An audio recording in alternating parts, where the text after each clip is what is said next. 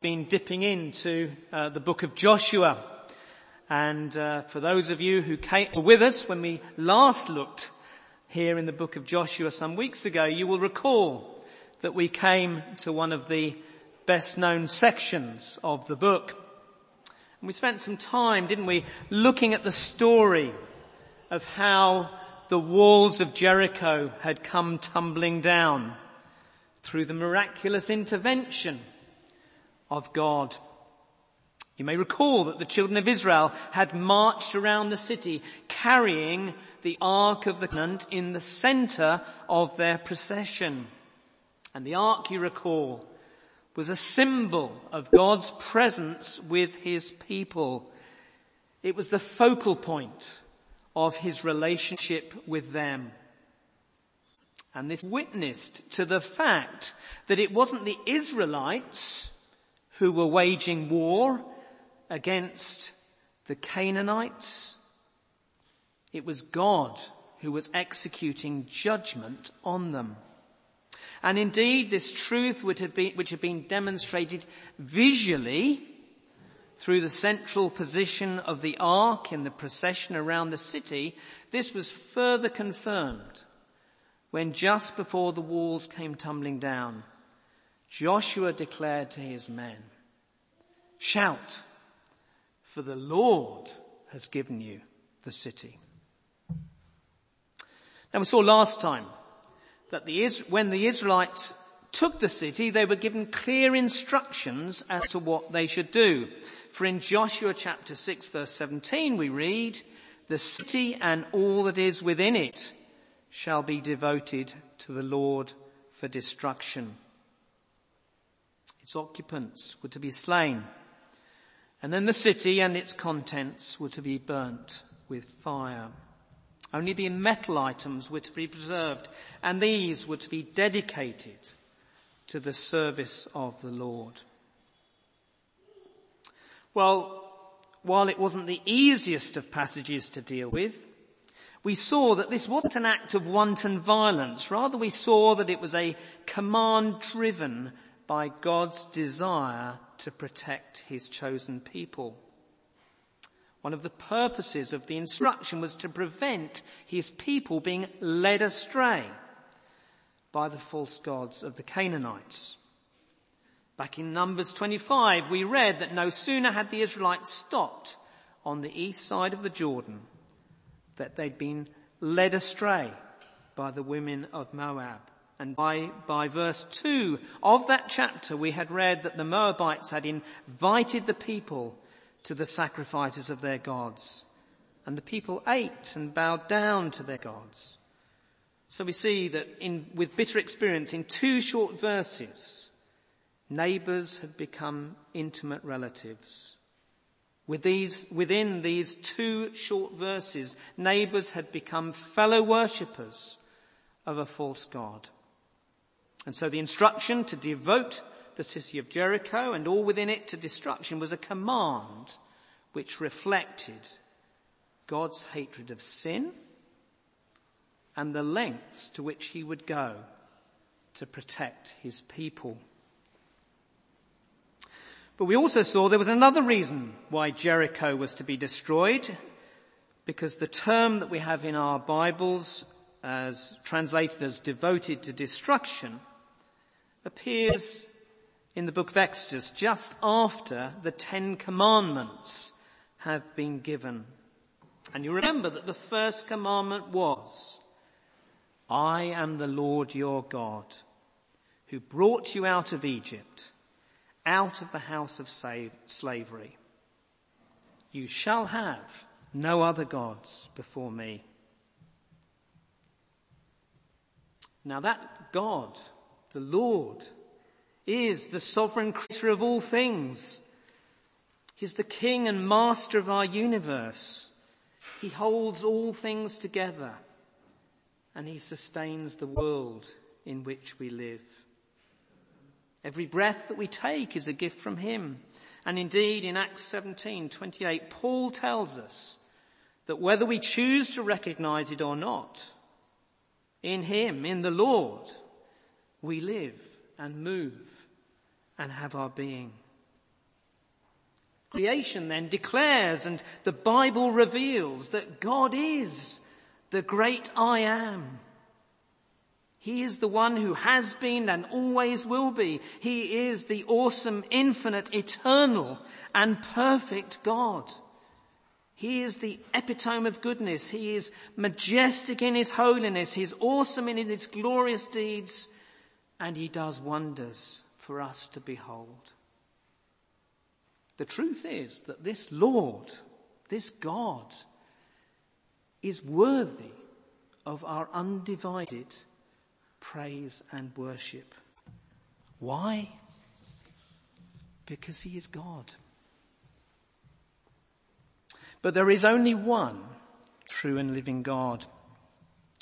And it's a gross, a grotesque aberration of reality if we ignore that truth.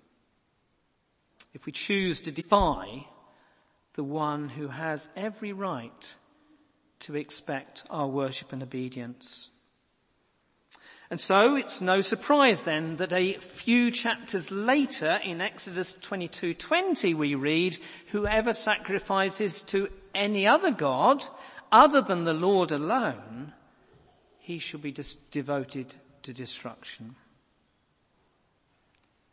or being devoted to destruction is what happens when anyone chooses to ignore the reality of who God is. It's what happens when they turn their back on Him, when they set themselves up in defiance against the sovereign Lord of the universe. And that is precisely what the Canaanites had been doing for 400 years.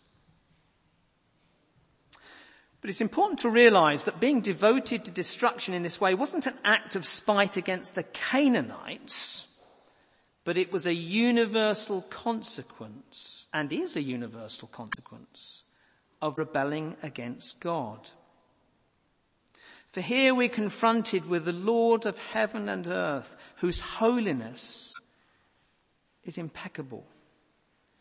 As one minister has put it, pa- this passage doesn't present us with the Lord versus the Canaanites, but it presents us with the Lord's holy hatred of sin. And this was emphasized in verse 18 of chapter 6 that we looked at last time.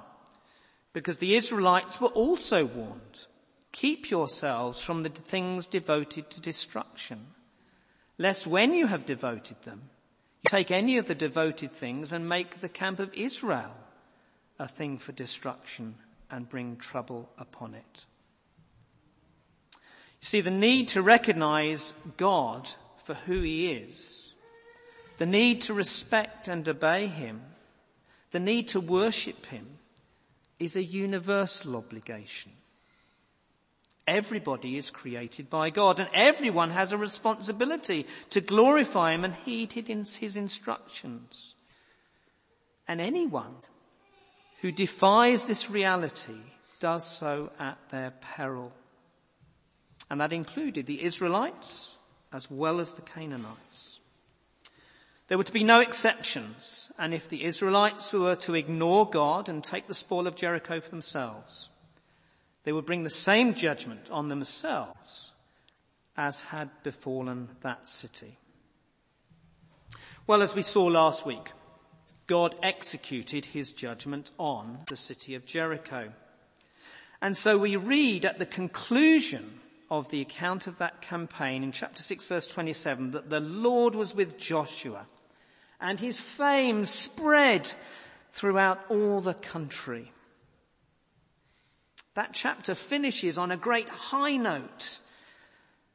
However, this is not set to continue. For chapter 7 starts with a little word that changes everything. Chapter 7 starts with the word but. The note of is interrupted by this account of the sin of Achan and its consequences. Now we'll spend some time this morning considering this account of Achan as we find it here. And we look at it under four headings. Uh, the essence of Achan's sin, the effect of Achan's sin, the exposure of Achan's sin, and the end of Achan's sin. The essence of Achan's sin, the effect of Achan's sin, the exposure of Achan's sin, and the end of Achan's sin. And before you get too worried, there are four points this year, this week. Uh, I should mention that we'll spend a little bit more time on the first than on some of the later ones, so don't get too worried if you start looking at your watch. So let's look first at the essence of Achan's sin. Look at verse 1. But the people of Israel broke faith in regard to the devoted things. For Achan, the son of Carmi, son of Zabdi, son of Zerah of the tribe of Judah took some of the devoted things and the anger of the Lord burned against the people of Israel. At this stage, of course, Joshua did not know what had happened.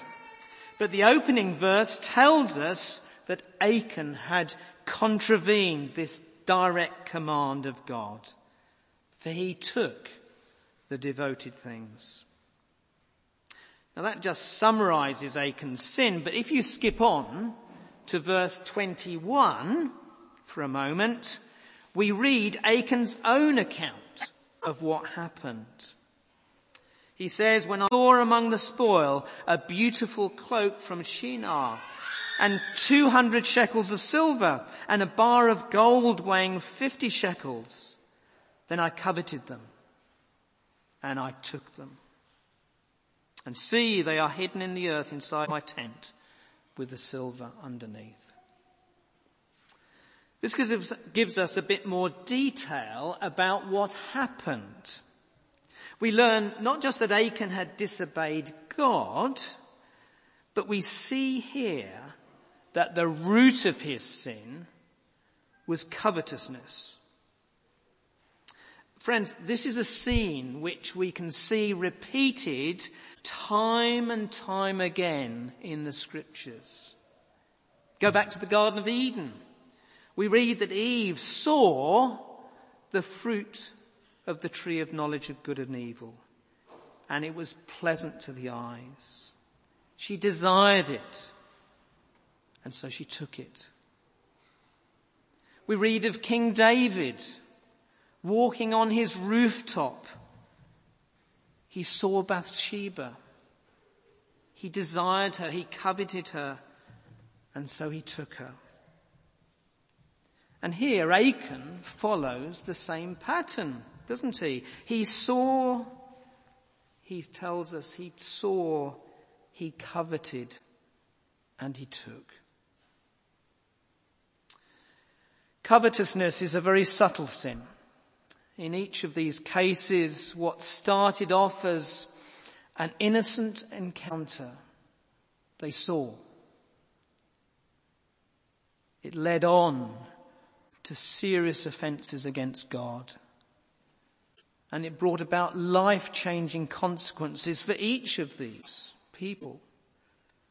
In their shame, Adam and Eve tried to hide themselves from God as their intimate communion with the Lord was broken. And then they were ejected from the paradise that they'd been given to enjoy. King David, he coveted and it led on, didn't it, to adultery and then murder. Achan coveted and it led on to theft and then to lying and then the destruction of both him and his family. When we stop to consider the backdrop to each of these events, however, isn't it remarkable? Adam and Eve had been placed in the Garden of Eden. They enjoyed fellowship with God himself. What more could they have wanted? And yet they weren't satisfied. weren't content with the abundance of all that God had given them. They wanted something else. They wanted the forbidden fruit. King David was at the height of his reign. The kingdom's borders had expanded, his armies were successful, and he had accumulated both fame and wealth. What more could he have wanted? But David was not satisfied with what God had given him. He wanted something else. He wanted another man's wife. Achan had seen the miraculous wonders. He'd participated in this miraculous crossing of the Jordan that we read about a few months ago. He'd been there and seen the fall of the walls at Jericho. He'd entered the land of his inheritance. He'd been given a place in a land flowing with milk and honey. What more could he have wanted? But he wasn't satisfied. He wanted something else. He wanted the treasure that he'd been told belonged to God. And this lies at the root of covetousness, doesn't it? A dissatisfaction with God and the provision that God has made for us. When the walls of Jericho fell, Achan advanced with the Israelite army into the city. We're given no details of the battle that uh, took place there. But whatever fighting may have taken place in the streets of Jericho, there was another battle raging, this one in Achan's heart. He wasn't content with the wonderful blessings that he'd received from God's hand. And so when he saw the garment and the gold and silver, he wanted them and he took them. He stole the items that had been set apart from God, having been told what the consequence would be.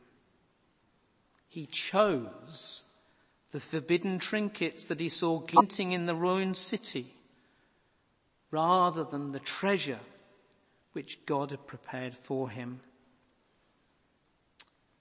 Friends, what a dreadful choice Achan made that day. Puritan Thomas Watson says, a man is given to covetousness when he so sets his heart upon worldly things that for the love of them he will part with the heavenly. For a wedge of gold he will part with the pearl of great price.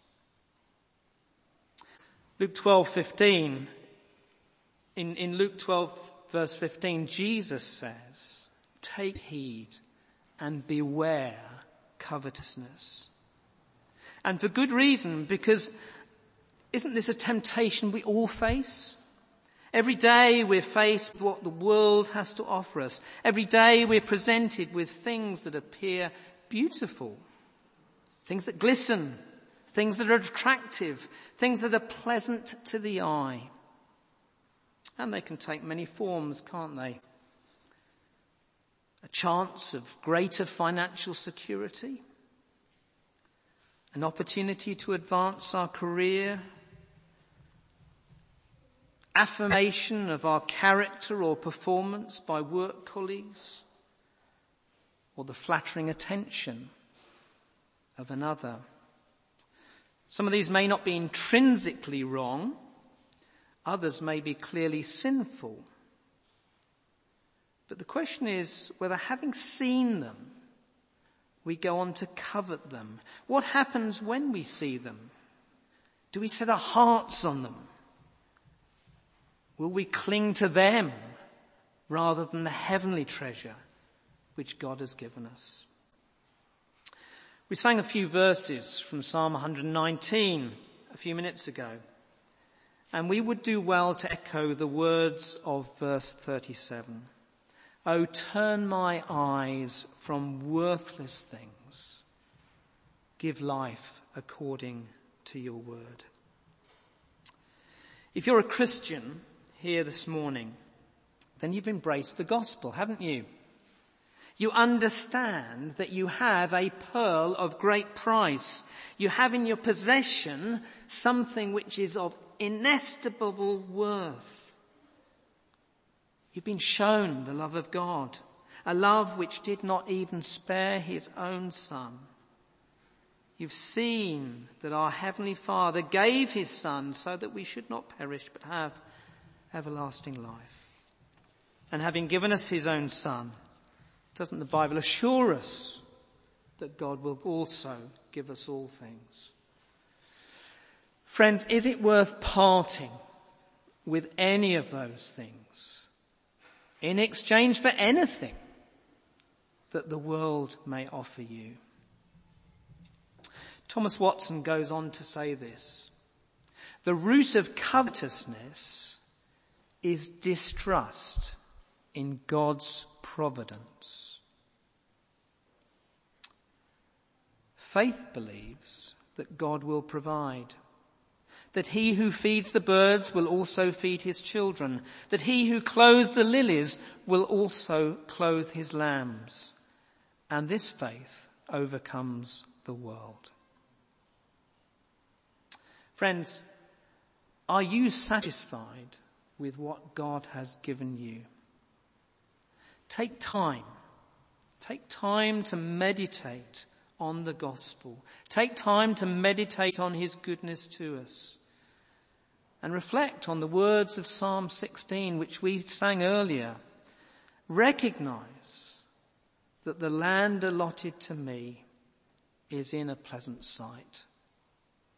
And if we do this, it will help us to guard against Achan's sin. Well, if that's the essence of Achan's sin, covetousness, we need to move on and look at the effect of Achan's sin. Look back at verse 1. But the people of Israel broke faith in regard to the devoted things, and the anger of the Lord burned against the children of Israel. I wonder if you're surprised when you read those words. One man had sinned against God, but God's anger was directed towards the children of Israel as a whole. And this reflects the corporate identity of Israel. God had entered into a covenant with a people his special chosen nation. They were a community. And so Achan's sin didn't just affect himself, his sin affected the whole community and robbed them of their purity as God's people. As a consequence of this sin then, God's countenance no longer shone over them as a community. Rather, it was the anger of the Lord which bore down upon Israel. Joshua, you see, didn't know about Achan's sin at that time, but he, but he did see its effects. And what a series of dire consequences we have recounted for us in these verses here. Men are sent out to reconnoitre the next objective, the city of Ai. But they come back not just with an assessment of the city's defences, but complacent advice about the amount of effort that will be required. We don't all need to go up. There's no prayer. Joshua doesn't seek direction from God. And then we have uh, the rat of the Israelite army resulting in the death of about 36 men. And then finally we read in verse 5, the hearts of the people melted and became like water. Does that phrase sound familiar? Those of you who've been here previously may recall that back in chapter 5, this had been the response of the Canaanites when the Israelites had crossed the river Jordan on dry land. You see, the tables have been turned. To know God's presence and leading was a cause of assurance and joy for his people. But to experience God's absence and even God's wrath was a reason for them to fear and a cause for their despair. Sin then was not just his own affair, for the narrative is clear that the whole of Israel was affected as a result. There were the families of those 36 soldiers who were left grieving the loss of husbands and fathers and children. The people were left confused and fearful. Even Joshua himself is left doubting God's promises as he declares in verse 7, Oh, that we had been content and dwelt on the other side of the Jordan. Where is his trust in the promises that God had made? Achan may have sinned, but his sin had far reaching consequences for the rest of Israel. Now what was true of God's people at that time is also true for us today. If we are Christians, we're part of a community, part of the body of Christ, the church. In 1 Corinthians 12, Paul uses the illustration of the body to describe the church, each part having its role to play in the welfare of the church and the effectiveness of its ministry. And indeed, in verse 26 of that chapter, chapter 12 of 1 Corinthians, he makes the point. If one member suffers, all members suffer with it. If one member is honored, all members rejoice with it. How then should we apply the lesson of Achan's sin to our own situation in LCPC today? Surely the lesson for us is that our individual sin can hinder the process of God's work in the church.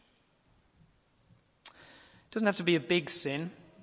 We don't have to be guilty of adultery like David or a significant deception like Achan.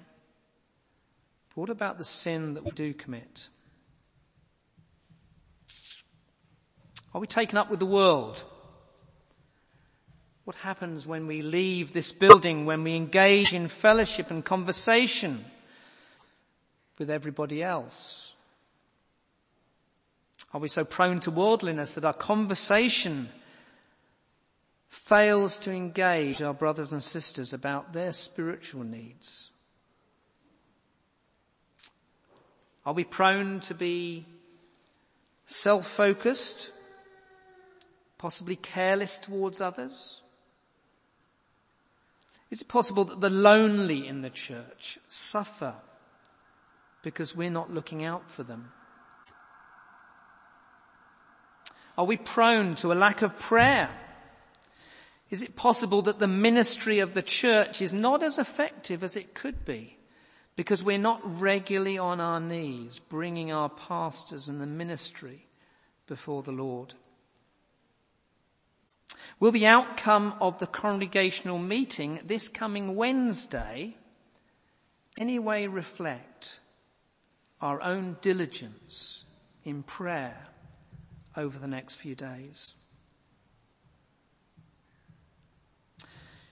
The root of Achan's sin was covetousness, but the end result was that he was a thief. He took for himself what belonged to God. That personal sin affected the whole community in which he lived. Is there a danger that we take what belongs to God and keep it for our own ends rather than for the benefit of the wider church? Now in one sense that could apply to all manner of things. For all that we have belongs to God, our skills, our time, our money, families, our friends.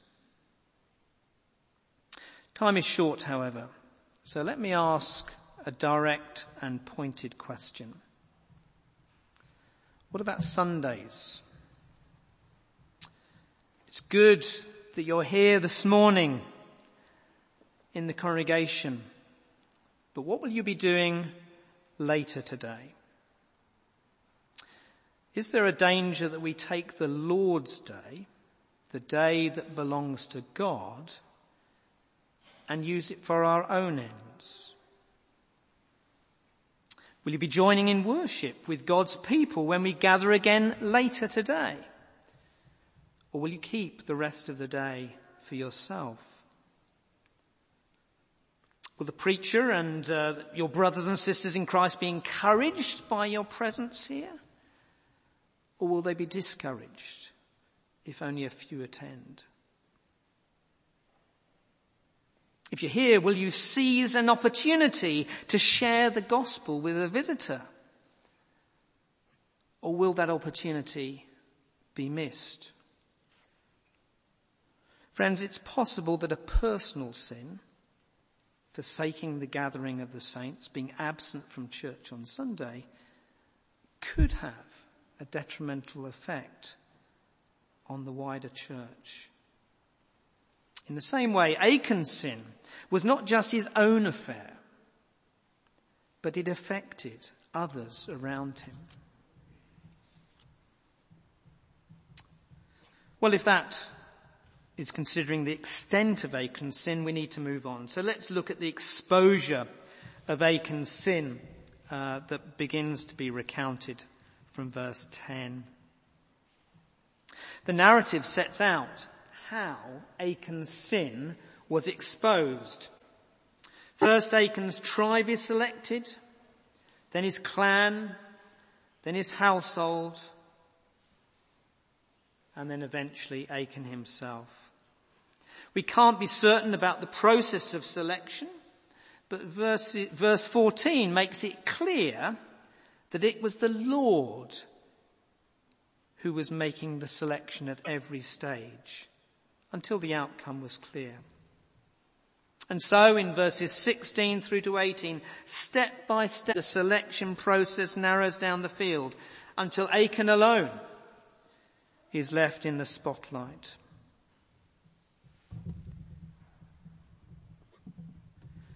Achan had hidden the treasures in his tent.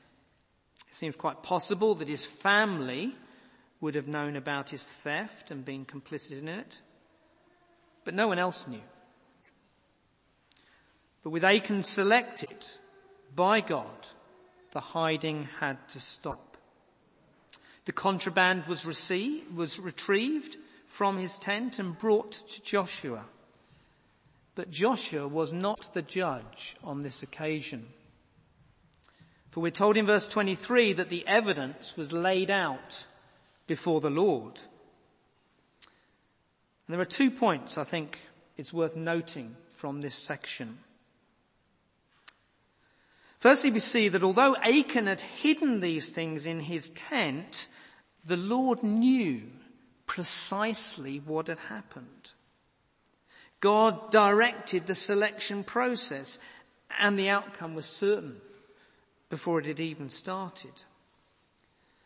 And this reminds us that no matter what sins we may hide away in our lives, God knows precisely what's there. Sins of thought,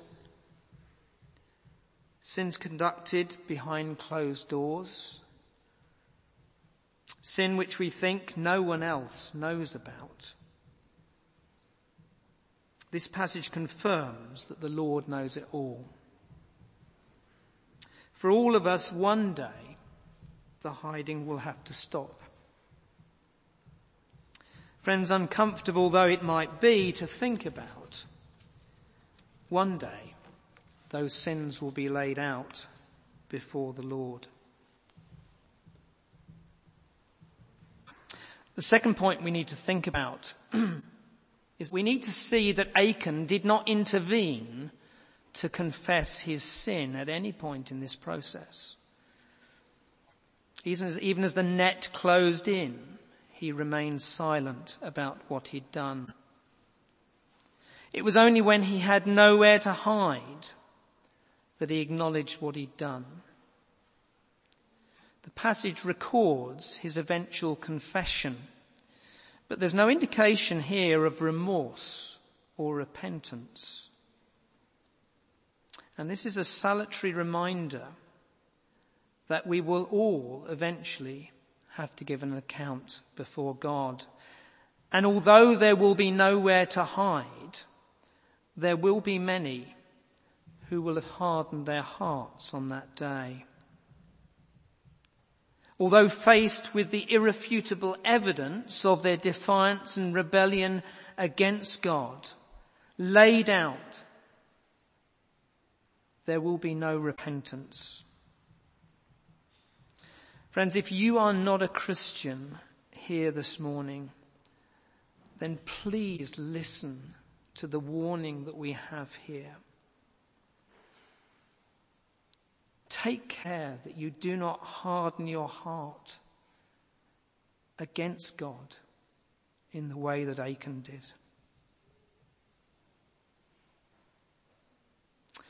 We need to go on. Go to the end of the passage to verses 25 and 26. For there we read the end of Achan's sin. And Joshua said, why did you bring trouble on us? The Lord brings trouble on you today. And all Israel stoned him with stones. They burned them with fire and stoned them with stones. And they raised over him a great heap of stones that remains to this day. Then the Lord turned from his burning anger.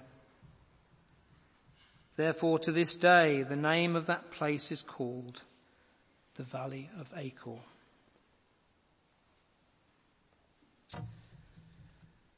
If you wanted to summarize the message of Joshua chapter 7, then I suggest that the message is that God is serious about sin. God does not take sin lightly. It's not something to be made fun of. We were told right back in the first verse of this chapter that as a result of Achan's sin, the anger of the Lord burned against the people of Israel. And here in these verses we see further evidence that God is serious about sin. For we see God's wrath poured out upon Achan and his family. And in some senses this horrific scene, this is a horrific scene. But however uncomfortable you may find it, its graphic detail reminds us that sin is serious and God's wrath is the just punishment for sin. Achan's one sin resulted in death and distress for many others, but it destroyed him. And there are two things I think it's helpful for us to think about as we come to the end of this chapter. Firstly, there's a poignant comparison to be made between the end of this chapter, chapter 7, and the end of the previous chapter, chapter 6. Previously we've read about Rahab. She was also in Jericho and she was faced with a choice. Just as Achan had been in Jericho and was faced with a choice. Achan had a wonderful inheritance that God had prepared for him as one of the children of Israel. But he wasn't satisfied with God's provision. And he set his heart on the treasure of a doomed city. In contrast, Rahab forsook the treasure of the doomed city and she set her heart on a wonderful inheritance that was to be found in God. Tempted as he was in the streets of Jericho, Achan made a dreadful choice. one that would lead to his destruction. Friends, shouldn't this encourage us to follow the example of Rahab, to flee temptation, and to resolve to an enduring inheritance in Christ? Secondly, in this horrific scene that we have described here, we have reason for hope.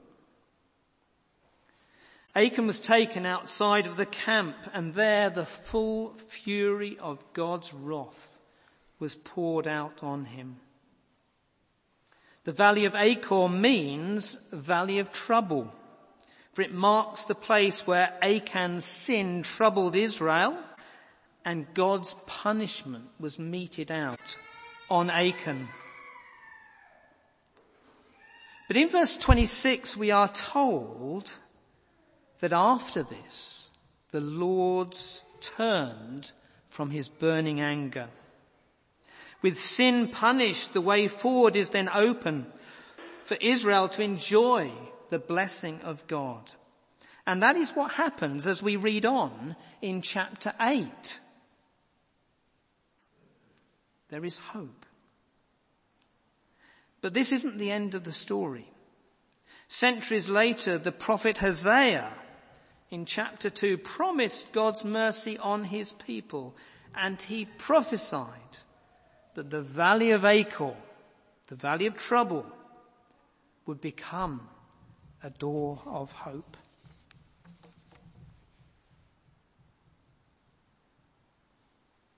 How could this be? Well, roll forward several hundred more years and we find another man taken outside of the camp. Another man on whom the full fury of God's wrath was poured out for the punishment of sin. Only this man was not guilty of any sin, was he? For this man was the Lord Jesus Christ who was taken to the cross at Calvary. If we're all honest, we have a touch of Achan in us, don't we? We all covet. When faced with a choice, at times we've all chosen the trinkets of this world compared to the wonderful inheritance that the Lord sets before us. But if we're Christians this morning, we do not have to face our own valley of Achor, valley of trouble for those sins.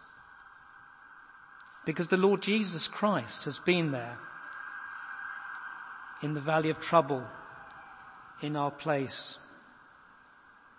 With our sin punished through Christ, the Lord has turned back from his burning anger and the way forward is opened us to enjoy the blessing of God. So friends, as we reflect on the horror of Achan's punishment in the valley of Achor, let's give thanks to God for such a great salvation. Let's pray together.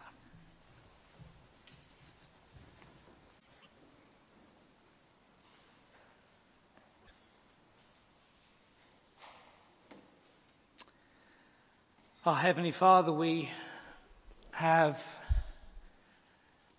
glimpsed in this account so many things which are hard.